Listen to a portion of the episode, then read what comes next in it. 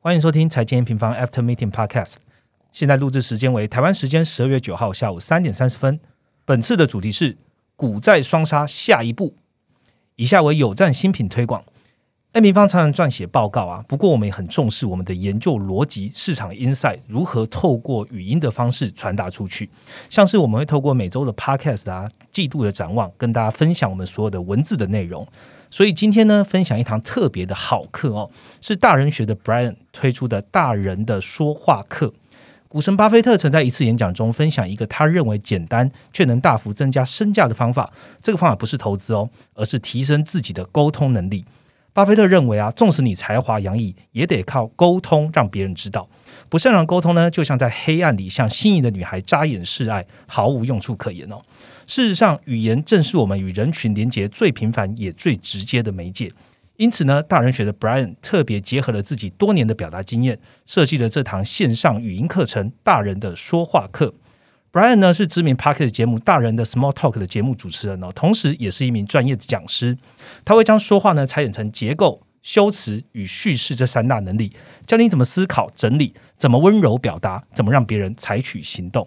语音课程的学习方式呢，就像听 podcast 一样哦，任何时间、任何地点都能学习，让你说起话来更有条理、更有自信，并且带来广泛的影响力。有兴趣的呢，详情请点击资讯栏连接，按下订阅后，我们就开始喽。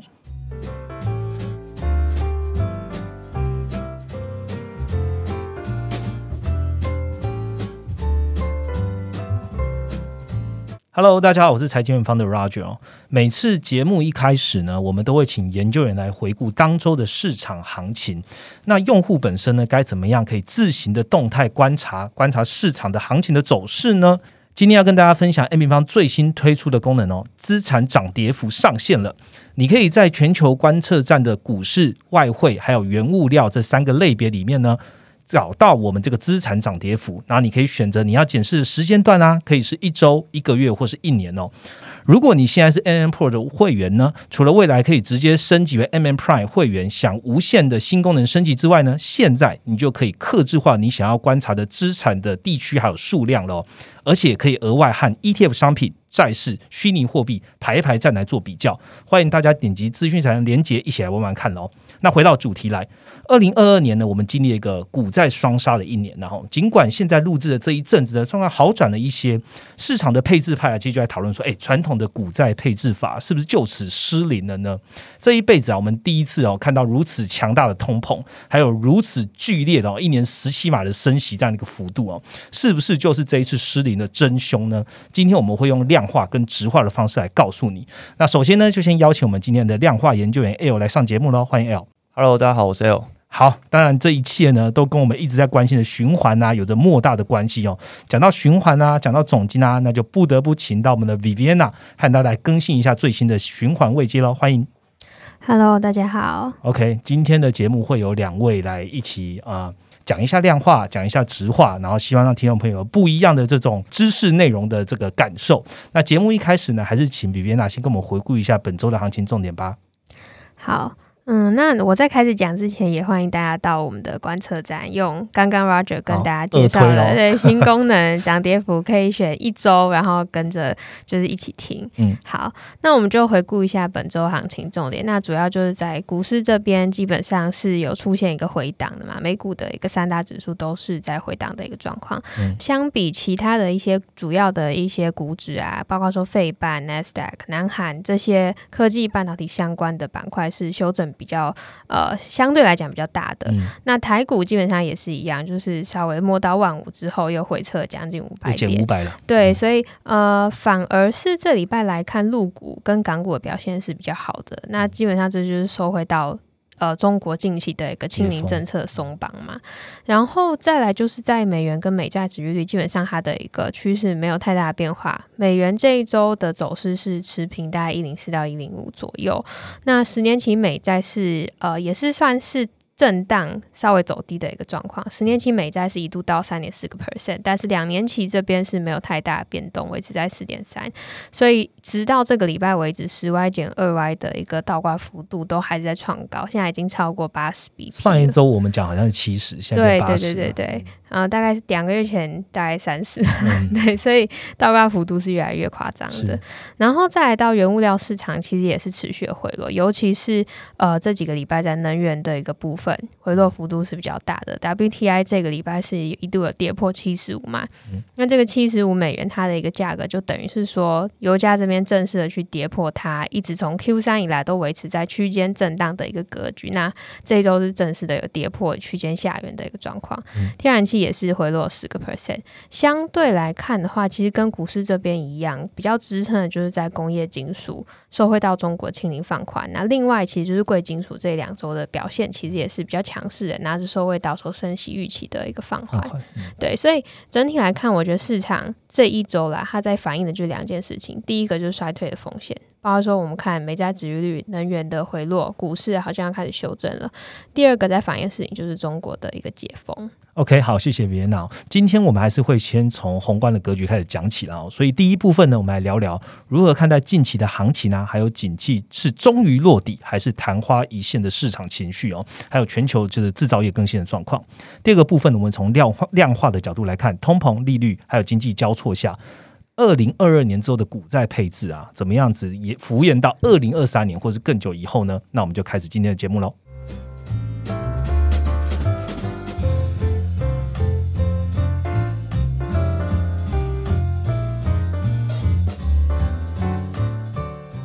好，马上进入我们的第一个部分哦。在开始之前，也要跟听众朋友说一下，我们最新的二零二二年十二月的投资月报哦，最新的月报其实已经公布在 A 平方的官网了。那如果你接下来听的内容你是觉得有兴趣的哦，觉得现在我们看的东西，你希望知道是一整个月的这个 view 到底怎么看，那也欢迎到我们的投资月报来看哦。投资月报其实就有明确讲到，十月之后的市场的这个通膨预期啊，然后甚至是利率的终点啊，基本上都会看到一个见高。的状况或者未来就即将会见告。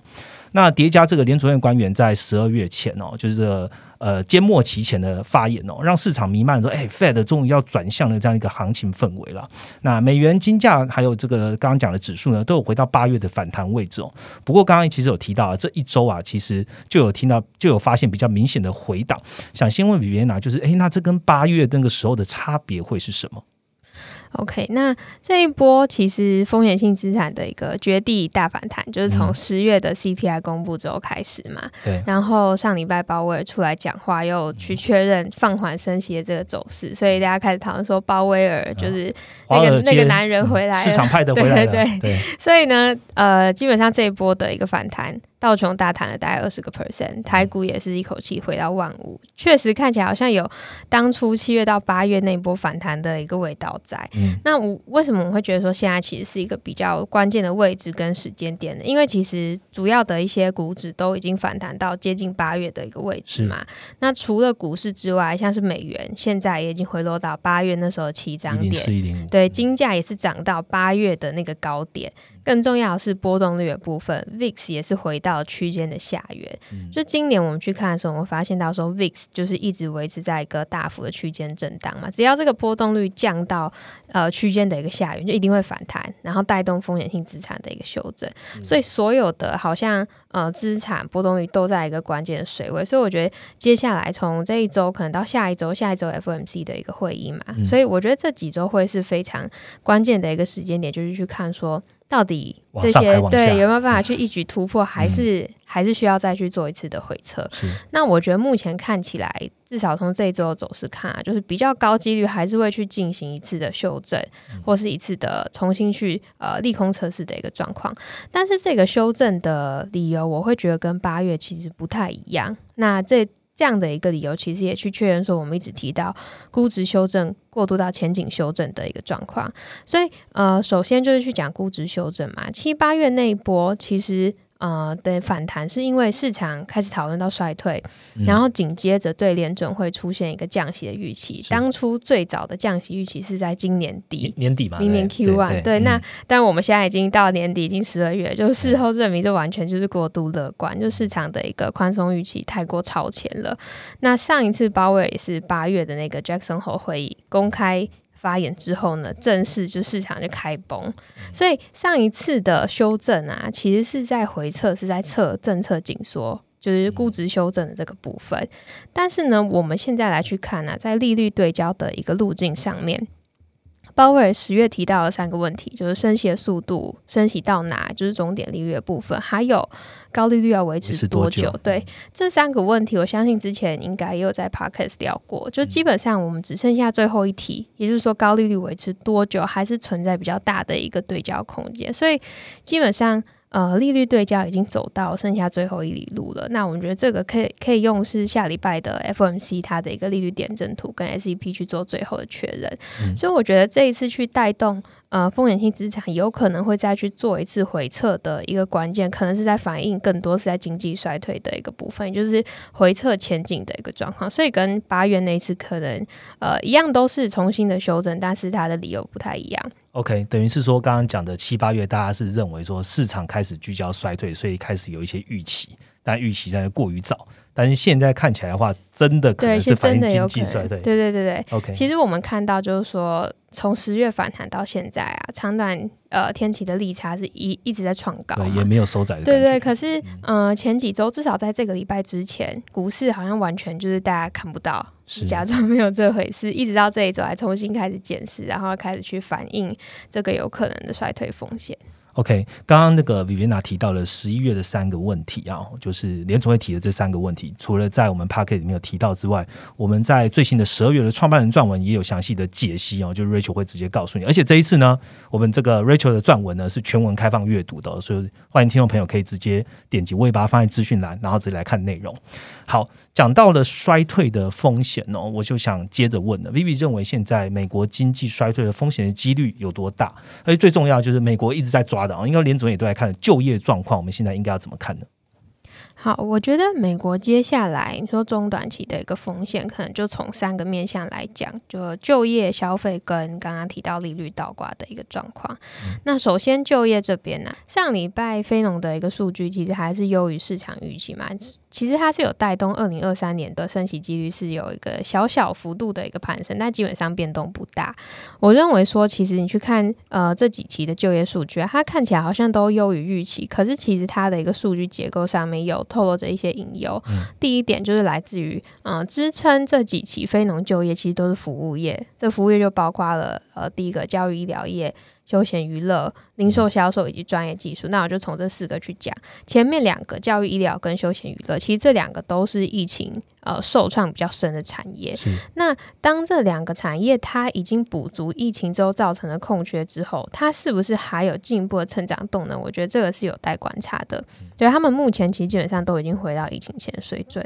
然后再来第三个就是在零售销售业的部分，零售销售业它其实是一个淡旺季非常明显的一个产业。通常年底的消费旺季会带动一波的呃，例如说临时性就业的一个支撑啊。但是其实基本上你去看今年零售的就业基本上没什么增长，所以这个旺季之后啊，还是有可能会高几率去做进一步的放缓。那最后就是在专业技术业这边，专业技术业这一次新的就业数据，它的月增是大幅的减少。像呃，之前是二点六万，然后呢，现在大概是只有六千个人，六千的一个就业增长。那报告说，我们看到第三季财报以来，越来越多的科技业开始宣布裁员嘛，以及十一月我们看到确实就业数据里面，它非自愿离职的人数是上升了十二点七万人。所以我觉得说，在整个呃这样子去拆分的一个情况之下，我觉得服务业接下来还会不会去持续的支撑这个非农就业数据？我觉得是呃几率是比较低的，它更有可能会。是在旺季过后出现一个比较显著的放缓。再来，就业数据的第二个隐忧是在它的一个长线就业结构。那也有就是我们的用户啊说，到底什么是长线就业结构？这个长线就业结构其实就是指劳动力供给。那十一月这一次的就业数据，它的一个劳动参与率是连续三个月的下滑，然后劳动人口也是减少十八点六万。那这个会怎么去影响到美国就业市场？我们知道劳动人口它是作为失业率的一个分母嘛，所以如果它的一个劳动力回归是比较缓慢的，代表说失业率它其实是有一个低估的可能性。我们先不要去讨论自然失业率到底在哪里，就我们从这个单纯的数学角度来看，失业率它是有一个低估的可能性。那这些都会去造成就业之后会有个持续放缓的一个风险。那这个是我认为中短期第一个要去担心的地方。那再来。第二个面向是消费状况。那为什么会去讲消费状况呢？其实这也是近期市场很多人在讨论的，就是说，嗯，其实今年到目前为止，美国消费数据看起来都还是很好，消费有对消费具有韧性。可是，OK，那这个韧性它也是会疲乏的嘛？就是它会任性到什么时候嘛？对它，它可以多任性？好，所以，嗯，为什么最近大家开始关注这状况？因为我们发现到说，美国的一个储蓄率已经降到二点三个 percent，二点三个 percent 是一个历史最低的水准。也就是说，过去的这些消费韧性是来自于哪呢？是来自于美国民众把，就是对，把前两年的一些财政补贴带来的这些超额的储蓄，就是都拿出来花了。就是 OK，物价涨没关系，我还有钱可以拿出来花。但是如果接下来通膨再不缓解，那是不是当这些美国人他存的钱都拿出来花光了，那是不是真的有就有可能会开始侵蚀到消费的一个力道呢？这个是呃大家现在在看的一个东西，就是说未来一到两季会不会发生的一个情况，甚至说呃像是我看到一些德银啊，他们有去预估说，在现在条件不变的一个情况之下，美国的过去两年的这个超额储蓄会在明年的 Q 三全部用完。当然就是说，假设他们的预估是正确的，储蓄率归零的意思吗？不是储蓄率归零，超额储哦，超额的储蓄，对对对，就过去两年多存的这些多拿的这些，OK。对，所以那呃，其实但但是当你没有钱可以去消费的时候，你还是可以去借款嘛。这也反映在美国现在信贷的一个数据，是美国它现在循环性信贷的一个总额是大幅的一个飙高，所以。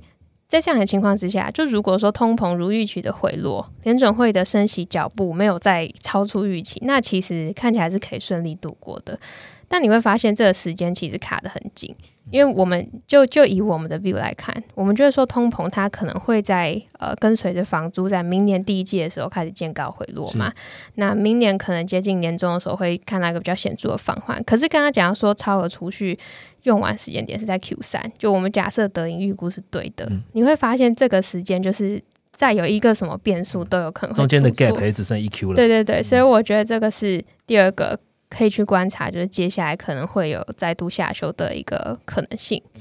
再来第三个面向就是刚刚讲的利率倒挂嘛，那我们刚刚提提到信贷的一个部分，那我们就接着讲利率倒挂的一个问题。利率大利率倒挂从七月到现在已经基本上倒挂了快要两季。其实我们去看过去每次出现这种倒挂，只要超过一季，就会开始比较严重的影响到倒挂不能太久。没错，因为当你这个倒挂已经变成好像是一个常态的时候，那资金它就不愿意去放贷出来嘛。其实现在就有点是这样的一个情况。大家还记得十月的时候发生的那个流动性的危机？其实市场上多余的资金还是很多，但是这些机构不愿意把这些多余的资金拿出来。对对对对对。所以如果这个倒挂的情况不赶快结束的话，那其实就会去造成说经济后续的一个动能可能会进一步受到压抑。好，谢谢 V V 啊。我们从就业、消费，然后到利率哦，低于倒挂这一部分，都看到其实衰退的印子都还是如影随形的，一直跟我们到二零二三年。那我想。要反过来，因为刚刚都是从这些数据面啊，然后我们通过直化的方式去分析。那大家知道，我们 M 盘本来就有 M N 自行编制的基本面指数哦。在股市方面，L 从最新的数据上也是这样观察的嘛？L 好，那可以看到说，十一月那个全球股市有受到比较多利多消息的释放。那尤其是在那个十月的 C P I 公布之后，短线的市场的风险情绪其实是有提高的，蛮多的变数其实也都可以看到这方面的一个现象，包括像是信用风险会利差的回落啊。C N N 恐惧贪婪指数也一度接近七十的水位，所以这个短线的风险因子其实对于整个基本面指数来说，它是有带动它的小小幅反弹的。嗯，但是为什么只有小幅反弹？就可以看到说，长线的基本面数据其实仍然是比较疲软的。嗯，包括像是十一月美国的 C P I，哎，那个 I S N 制造业指数跌破五十的龙枯线，然后客户库存攀升，反映企业其实仍在去化库存的阶段嘛。然后还有看看到美国 Q 四的企业获利也是在下修的，这些基本面比较长线的趋势其实都还是没有一个拉动的状况，所以长线的趋势其实还没有确立。那再来可以看到是新兴市场的部分，它也是在近期涨得比较多的一个区域，除了受到短线风险情绪的拉升之外，其实还受到美元指数回落的这个利多的影响，整体其实在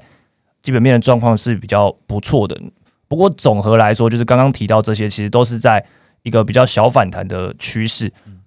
究竟什么时候要拉出比较长线的反弹的话，其实还是要看提到刚刚的这些长线的基本面数据来做一个持续的观察。那目前的话，就是我们还是把它归类在情境三，就是一个基本面数值低，然后趋势向下，但是已经有有一个要转向的雏形的，就是看这些长线的趋势有没有办法来做一个带动了。嗯，其实这跟我们在讲十二月月报哦，就是创办人传也有讲到，我们现在逢低呢要逐步的去彻底。那这个彻底的状况，你可以有几个操作的策略，譬如说你现金持有可以释放一点点出来，但是你要谨慎的去做布局。那如果你现在在我们的操盘人必看的首页，你也会看到我们现在在四个情境里面呢，主要的商品基本上还是偏在情境二，甚至绝大部分在情境三。那这是 L 刚刚跟大家分享的哦。好，接下来我们再反过来来问这个制造业，因为大家最 care 的还是制造业。美国制霸的终端消费市场，刚刚已经大概 brief 过了。我们来看一下制造业为什么重要。其实大家从最近的新闻就知道了，连拜登哦都出来喊说美国制造业回来了。当然这是这个台积电的新闻。制造业循环呐，目前算起来已经有高达哎长达十九个月哦，是处于下行的一个阶段啊。那我们展望二零二三年啊，各区域的发展。有什么样的不同呢？请比亚跟大家分享一下吧。好，那我就还是延延伸刚刚提到比较多美国的一个部分啊。美国的重点就是说，它的库存还没有看到太多的去化，包括说它的零售业啊、它的农业的库存都还是在创高，所以我们觉得这个库存压力。呃，需要去被释放出来，需要被消化，可能还是需要一到两季的一个时间。那在这一到两季的期间呢，就要去密切关注刚刚提到的那三个面向的一个问题，会不会导致景气有再进一步的下修，这个时间拉长？那这个是可以去动态去调整的。那除了美国之外，呃，这一波最弱势的就是欧洲嘛。欧洲它现在就是出现一个呃消费跟生产就是。两个动能都大幅走弱的一个情况，那我们觉得欧洲它的一个生产端要复苏，至少可能要在冬季之后，因为。现在欧洲的一个冬季，其实大家生产的这些生产商还是会比较想要去观望一下，是到底能源危机的一个状况会怎么去发展嘛？那要等到它的一个订单跟消费回温的话，我们觉得可能要等到明年的第二季到第三季，甚至可能还会再更久一点。它是比较滞后的经济。对欧洲这一波的状况确实是比较差。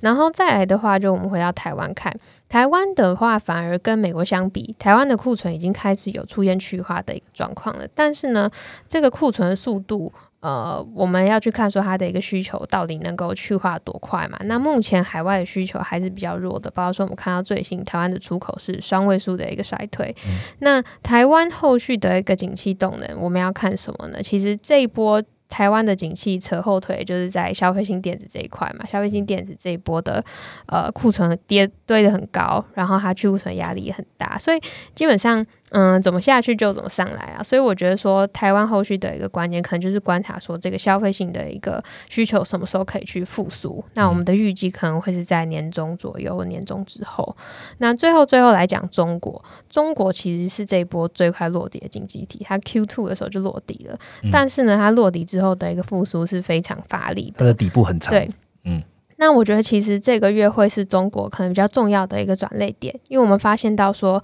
过去在压抑中国的一个经济的话，其实就是在它的清零政策跟它的房市政策。那这两个面向的一个中国政府的态度，在十二月都是有转向的一个状况。就十二月，我们看到很多城市已经放宽它的一个防疫规定嘛，然后再来就是说近期它的一个房市的政策，过往它就一直在提说房住不炒，但是它这个月开始反向去推出了一些房市的，对对，三支箭房房企融资的三支箭，反而开始去做房市的刺激了。然后它的先前推的一些政策，包括说汽车这边的补助，汽车购置税减半也是延长到年底嘛，然后人行又再去做一次降准，所以它这一次等于是。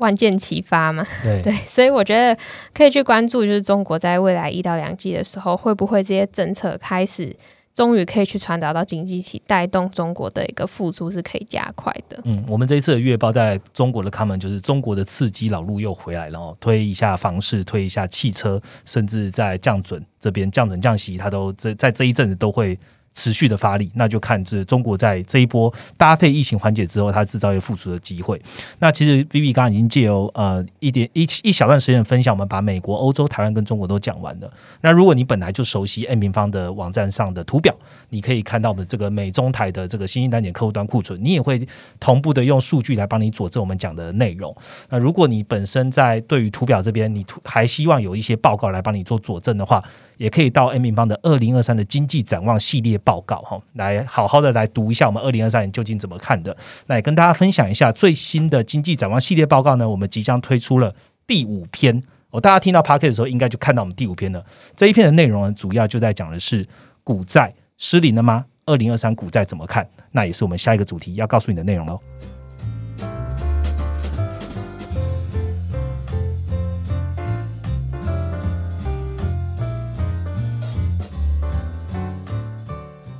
好的，马上进入我们第二个主题的内容了。那这一篇也是我们二零二三展望系列报告的第五篇，我们来讲股债配置。二零二二年以来啊，联储会为了打压这个呃最严重的通货膨胀哦，今年一口气上调了，一到年底了哦，基准利应该会上调了十七嘛。那股市跟债市大幅度的这个修正哦，估值修正。一般来说啊，我们都知道，哎，股债其实是有互相避险的作用。我想问一下，哎呦，今年的股债配置究竟遇到什么挑战？好，那当我们在进行资产配置的时候，其实最基本的逻辑就是要选择负相关性比较大的资产。这样有个好处是可以承受在相同的波动下增加投资组合的报酬，因为它的负相关性比较大嘛，所以可能一正一负。那就算有一个下跌比较多，可能另外一个的涨幅也可以把它给拉回 cover 掉。那今年遇到的状况就是股债其实是同跌的，那这一个避险的功能其实就不复存在了。那我们可以看到说，其实，在不同的经济跟通膨的情况下，会使得股债有不同的相关性。今年就是刚好遇到通膨比较高嘛，然后经济在可能开始下行的状况，造成股债的相关性是拉升的，就是失去了这个避险的功能。以前的股债配置之所以有有用，其实也看到像是零八年啊，像是二零二零年这一段期间，其实都是即使股市下跌很多，那债券它其实。回撤的幅度也是比较小的，那甚至还是有一点涨幅的，那这个就是可以来达到一个避险的效果。那今年就是跟以前的状况其实是蛮不一样的。OK，L 已经点出来我要问的题目了哦，就是说通常的股债配置，那用户所有的投资啊，因为所有投资行为都是最有利益极大化，所以他就是会去做互相相互避险，因为负相关的关系。刚刚刚，但是刚刚讲到了，就是通膨跟经济的交互作用下。会明显的移动了这个相关性，也就是说，原本它负相关，它可能会变成正相关，所以就是同涨或同跌。那我想要问一下哦，就是在某在哪一些时候的股债配置啊，你认为是像这今年一样，或者说经济跟通膨到底怎么样去划分我们所谓的四个状况呢？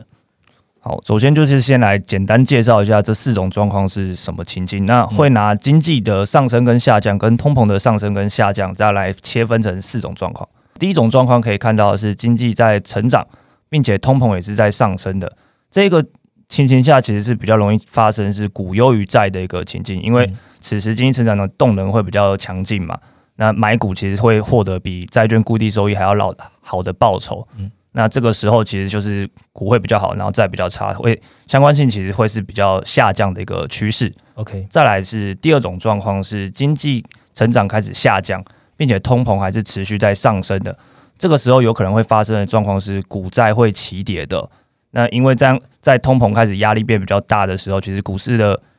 估值啊，可能会因为要抗通膨升息下，其实就不再有强劲的增长了。那可能是高位震荡啊，那甚至像今年就是有个比较明显的下跌，也因为通膨开始逐步攀升，那债券它其实的效果就不会这么好了，因为它其实它的利率没有办法 cover 掉通膨的上升。因此造成股债其实呈现一个同步的下跌，然后就就会造成相关性来上升。今年其实就是比较像是这一种状况的。再来是第三种状况，可以看到是经济成长下降，并且通膨其实也开始反转下降了。那这个时候呢，其实会看到说是债券容易的表现是来优于股票的，因为这个时候它其实经济成长动能疲弱，然后企业盈利啊等等也会受到一一些影响，然后股票其实是比较容易来做一个下跌的。这个部分的话，其实债券它就会有个避险的需求，那会开始吸引资金的流入，并且通膨开始滑落之后，其实固定收益的一些资产，其实它就会相对比较有一点呃吸引力了。那这个时候就会造成说，其实是债券表现会比股票来得好，相关性也会随之开始往下。最后的来看到的是状况是，就是经济成长开始上升，并且通膨还持持续是在一个低位的状况。这个时候其实容易发生是股债齐扬，也因为这样的话，其实相关性就又会来开始做一个回升。不过这个情况虽然相关性是回升的，但是其实对资产配置来讲不会有太大的呃缺点，因为其实股债都同涨嘛。那我们最怕的是我们配置的资产都是同跌的，所以虽然它相关性上升，但其实以资产配置来说，还算是一个比较好的一个状况。所以其实我们可以看到，就是我们一直有在讲的这个三大对焦，其实已经从估值开始走到前景的修正了。那今年其实就是前面都是在走股债齐跌的这个状态嘛。那慢慢进到前景修正的时候，其实就慢慢会进到比方说状况三了。那甚至明年有机会进到状况四，那股债齐跌的状况可能就会被比较不容易发生了。OK，好，谢谢 L。但我们从现在这个时间来看，明年哦，我呃，贝上刚刚 B B 也有分享的，明年的状况应该就是所谓通膨啊。会回落，那经济呢可能也会同步回落。那 L，你的看法是有可能会进到债优于股的情境，对吗？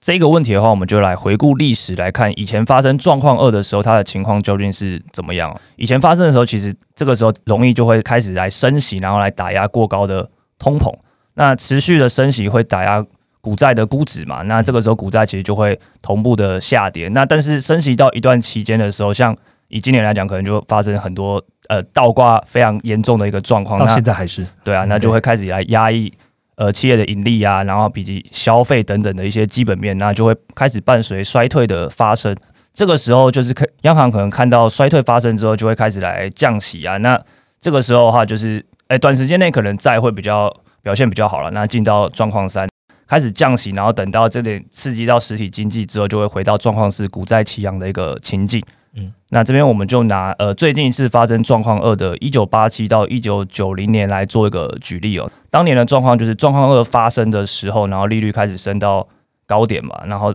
开始股债起点。那股债配置其实也是跟今年一样是一个失效的一个状况。嗯，通膨也因为利率开始到高档之后，然后获得了缓解，然后呃后续开始有一些大量的储贷机构破产啊，然后加上第三次石油危机等等的。这些造成开始联总会来进行一个转向的一个动作，所以就是开始跨到状况三，然后甚至到状况是一个股债同步上涨的一个情境哦。所以我们可以看到说，其实如果利率政策它是以打压通膨为最终的目标，那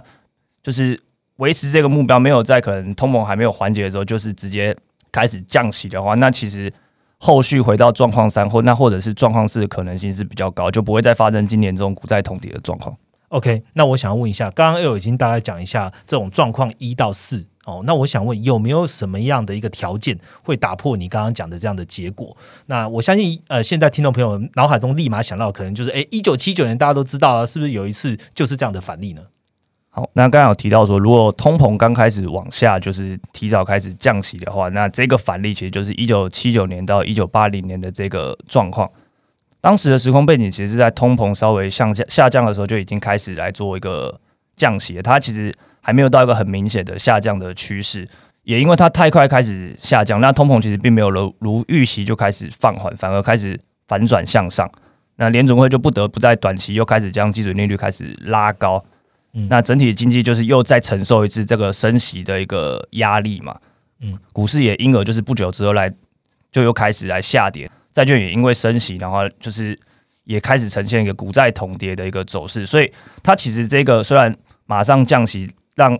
呃原本状况二股债同跌的这个情境没有持续太久，但它其实只是把这一段期间就是延后到后续了。那甚至在这段期间也发生比较少见的这个双底的衰退，就是在呃一九八零可能先衰退一次，然后到一九八二年左右的时候又再衰退了第二次。那这一点其实就是可能在。一九七九到一九八零这一段时间，政策失误来产生的一个状况，这也是为什么在今年进入状况二的时候，联总会就不断的强调愿意牺牲经济成长来换取对通膨的控制，嗯，那就可以避免在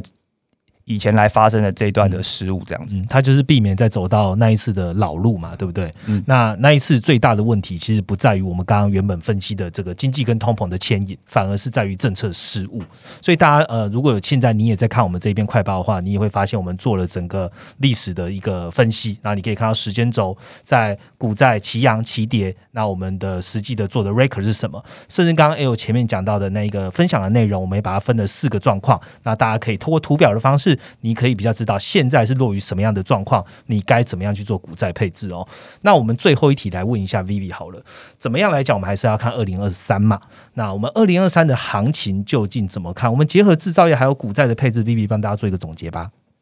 好。那我就先延伸刚刚 L 讲的嘛，就我们现在是还是在状况二股在起跌，就是你拉长来看，但是接下来我们可能就是会进到状况三再优于股的状况，所以我觉得一样再次就是可以去先去做关注的。那刚刚讲的也 L 提到，其实就是利率会影响这个股债相关性，其实影响非常大嘛，所以我们去观察联准会，我们就会发现到，呃，现在联准会它的一个升息步伐是在做换挡的一个动作，它即将开始放慢。升息的步伐，对，然后去观察，就是之前哎已经升了这么多嘛，那这些升了十七码之后，好对经济的影响，这个滞后的一个影响到底影响到多少？但是呢，它的终点利率还是以通膨为主。是，那我们先排除呃联准会，它现在其实还是非常的关注通膨来去定义它的一个终点利率，我们就排除可能会发生像一九七九年那种政策失误的状况。这这样的一个情况之下，就可以先去关注债市。但是呢，除了债市之外啊，除了去取决于利率的一个定锚，那什么时候会进入到呃股股债齐扬的一个状况？我们觉得还是要去看基本面的一个动能，就是新一轮这个制造业重启的一个时间点。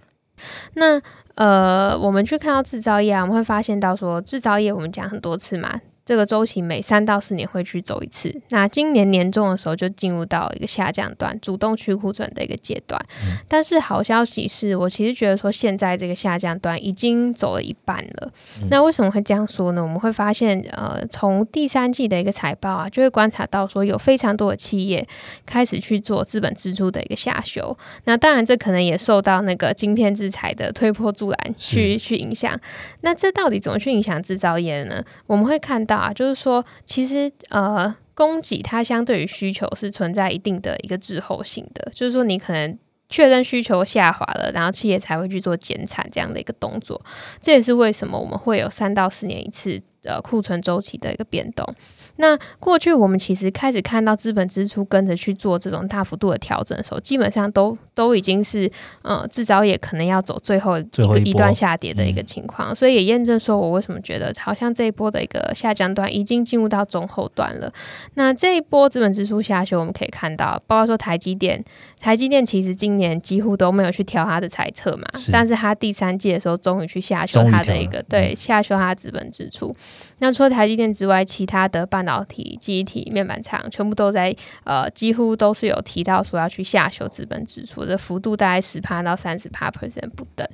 一样，我们如果确实去从库存端的数据来看，就像刚刚在第一部分讲到的，就是说，呃，有一些经济体已经开始看到库存下降，像是台湾库存数据已经开始减少了。所以在这样子整个周期的一个定调上面啊，我们觉得说，其实制造业它有比较高的一个几率。会在明年的一个上半年慢慢进入到主底的一个阶段。那你如果以全年拉长时间来看看全年的一个角度的话，我们觉得说它其实是有望，我们可能可以在明年看到制造业回到一个上升周期。那这个时间点目前来去推规划，可能会是在第二季之后。OK，整个制造业循环的下降周期就是呃，整个制造业循环三到四年了。那我们下降周期刚刚讲了，基本上已经迈入中后段。那 Vivi 的分享其实明年好有机会在第二季后回到上升。的周期上行周期，那这个周期伴随着我们的股债的配置呢，会从原本的状况二起跌，那慢慢的在明年年初就会变成状况三，是债优于股，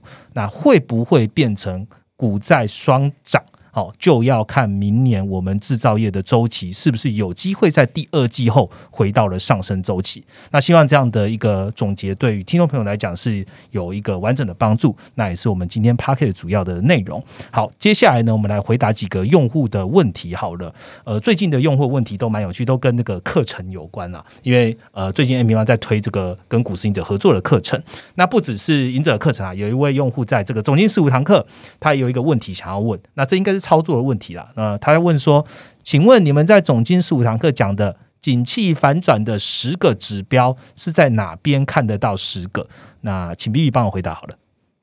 好，他应该是想要问是哪十个啦？对，但是因为其实总经的数据非常非常多，然后也是一个非常需要。动态调整，随时变化的。对对对对，像你看，今年通膨很重要，但是你可能一九年的时候没有人在 care 通膨，是对，所以我们会根据不同的一个时间点，我们会选出当下就是确认景气最重要十个指标，那我们会放在我们的官网上面，呃，menu 里面的总经成绩单，那你去选择全球的地方点下去，然后你滑到下面，你就可以看到未来半年 n 平方关注的转折指标，我们这边会放上十个。那这十个指标呢？我们大概是平均，可能每一季会去稍微去做调整，跟着我们呃展望的一个脚步。那就也欢迎大家可以随时回到我们的网站上来看，我现在最关注的十个指标是哪十个？OK，其实很多用户到 N 平方会留给我们这个呃 service 的信箱啊，support 的信箱会直接说：哎，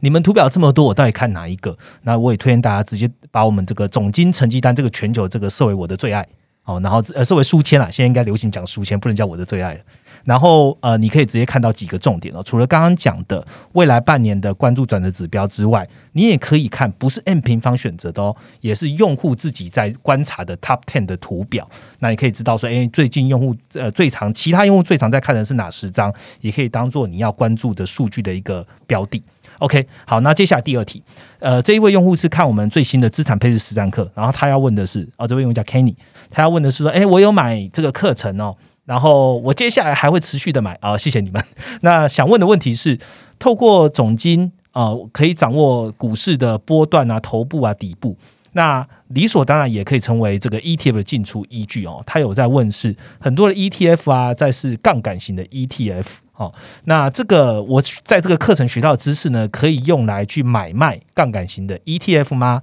例如 TQQQ 啊，例如台湾五十正二啊等这种两倍、三倍的美股的这相关的 ETF。那我们请 L 回答好了。好，那理论上其实杠杆的 ETF 跟不是杠杆的 ETF，它是有差不多的高点跟低点，就它的长期的趋势是一样的。那只是杠杆型 ETF 会把它的报酬来做放大而已。所以这一点在考虑的时候，其实应该考虑说自己的风险承受度是怎么样。那杠杆型它当然就是风险大嘛，那它的报酬也会是比较大的。所以这一点其实是看个人的选择。但是在操作杠杆型 ETF 的时候，其实有一个特性是需要特别的注意。就是长期的报酬并不会等于原型指数的固定倍数，这句话是什么意思？我们就拿 QQQ 跟 TQQQ 来做一个举例。TQQQ 是三倍的纳斯达克的 ETF 嘛？那呃，它这边的三倍其实是拿每日报酬的三倍来做一个计算。每日报酬三倍其实并不代表长期的报酬也会是三倍。那这边我就拿一个简单的数学例子来帮大家做一个举例。比方说，如果纳斯达克指数那它可能是先下跌十个 percent，然后再反手上涨十个 percent 的话，那这样假设它的价格是一百块，我这边就是做简单的举例啊，就是跟现况可能不太一样。那一百乘以下跌十个 percent 是乘零点九嘛？是，然后再上涨十个 percent 乘一点一，这样算出来会是零点九九。嗯，那如果是三倍的纳斯达克会发生什么事情？那它的日报酬下跌十个 percent 就会变成下跌三十 percent 嘛，以及上涨三十 percent，所以就会变成是一百乘以零点七再乘以一点三，这样总共算出来会是九十一哦。那可以看到说，其实九十九跟九十一，一个是下跌一块，嗯，一个是下跌九块，那跟原本的三倍其实是完全不一样的。那就是会在呃杠杆型在操作的时候，其实就要注意这种长期的报酬并不会完全等价这个现象。OK，好，谢谢 L。好，那接下来进到我们一周一图表的单元哦。这今天的一周一图表呢，跟我们新推出的功能，就是要好好来介绍这个资产涨跌幅了。那我们请 L 跟听众朋友分享一下如何来使用这个资产涨跌幅吧。好，那我们可以在全球观测站里面的外汇。股市、原物料，看到这个涨跌幅的图表。例如以外汇为例，可以看到是近期一个月的各国的汇率的涨跌幅的状况，可以看出说其实哪一个汇率目前是比较强势的。例如以近一个月来看的话，可以看到说美元指数它是下跌的幅度是比较明显的。那今年比较弱势的非美货币都是呈现一个齐涨的一个状况。那用户也可以自己在工具箱里面，然后选择喜欢的资产来看，说近期比较强势的资产究竟是哪一些。好，谢谢 L 的分享哦，也谢谢今天 Viviana 跟 L 一起来录制这个 Podcast。那我们今天 Podcast 的内容呢，就讲到这边。那喜欢我们的内容呢，麻烦下面给我们评价，并给我们五颗星，让我们可以做得更好。我们就下个礼拜见喽，拜拜，拜拜，拜拜。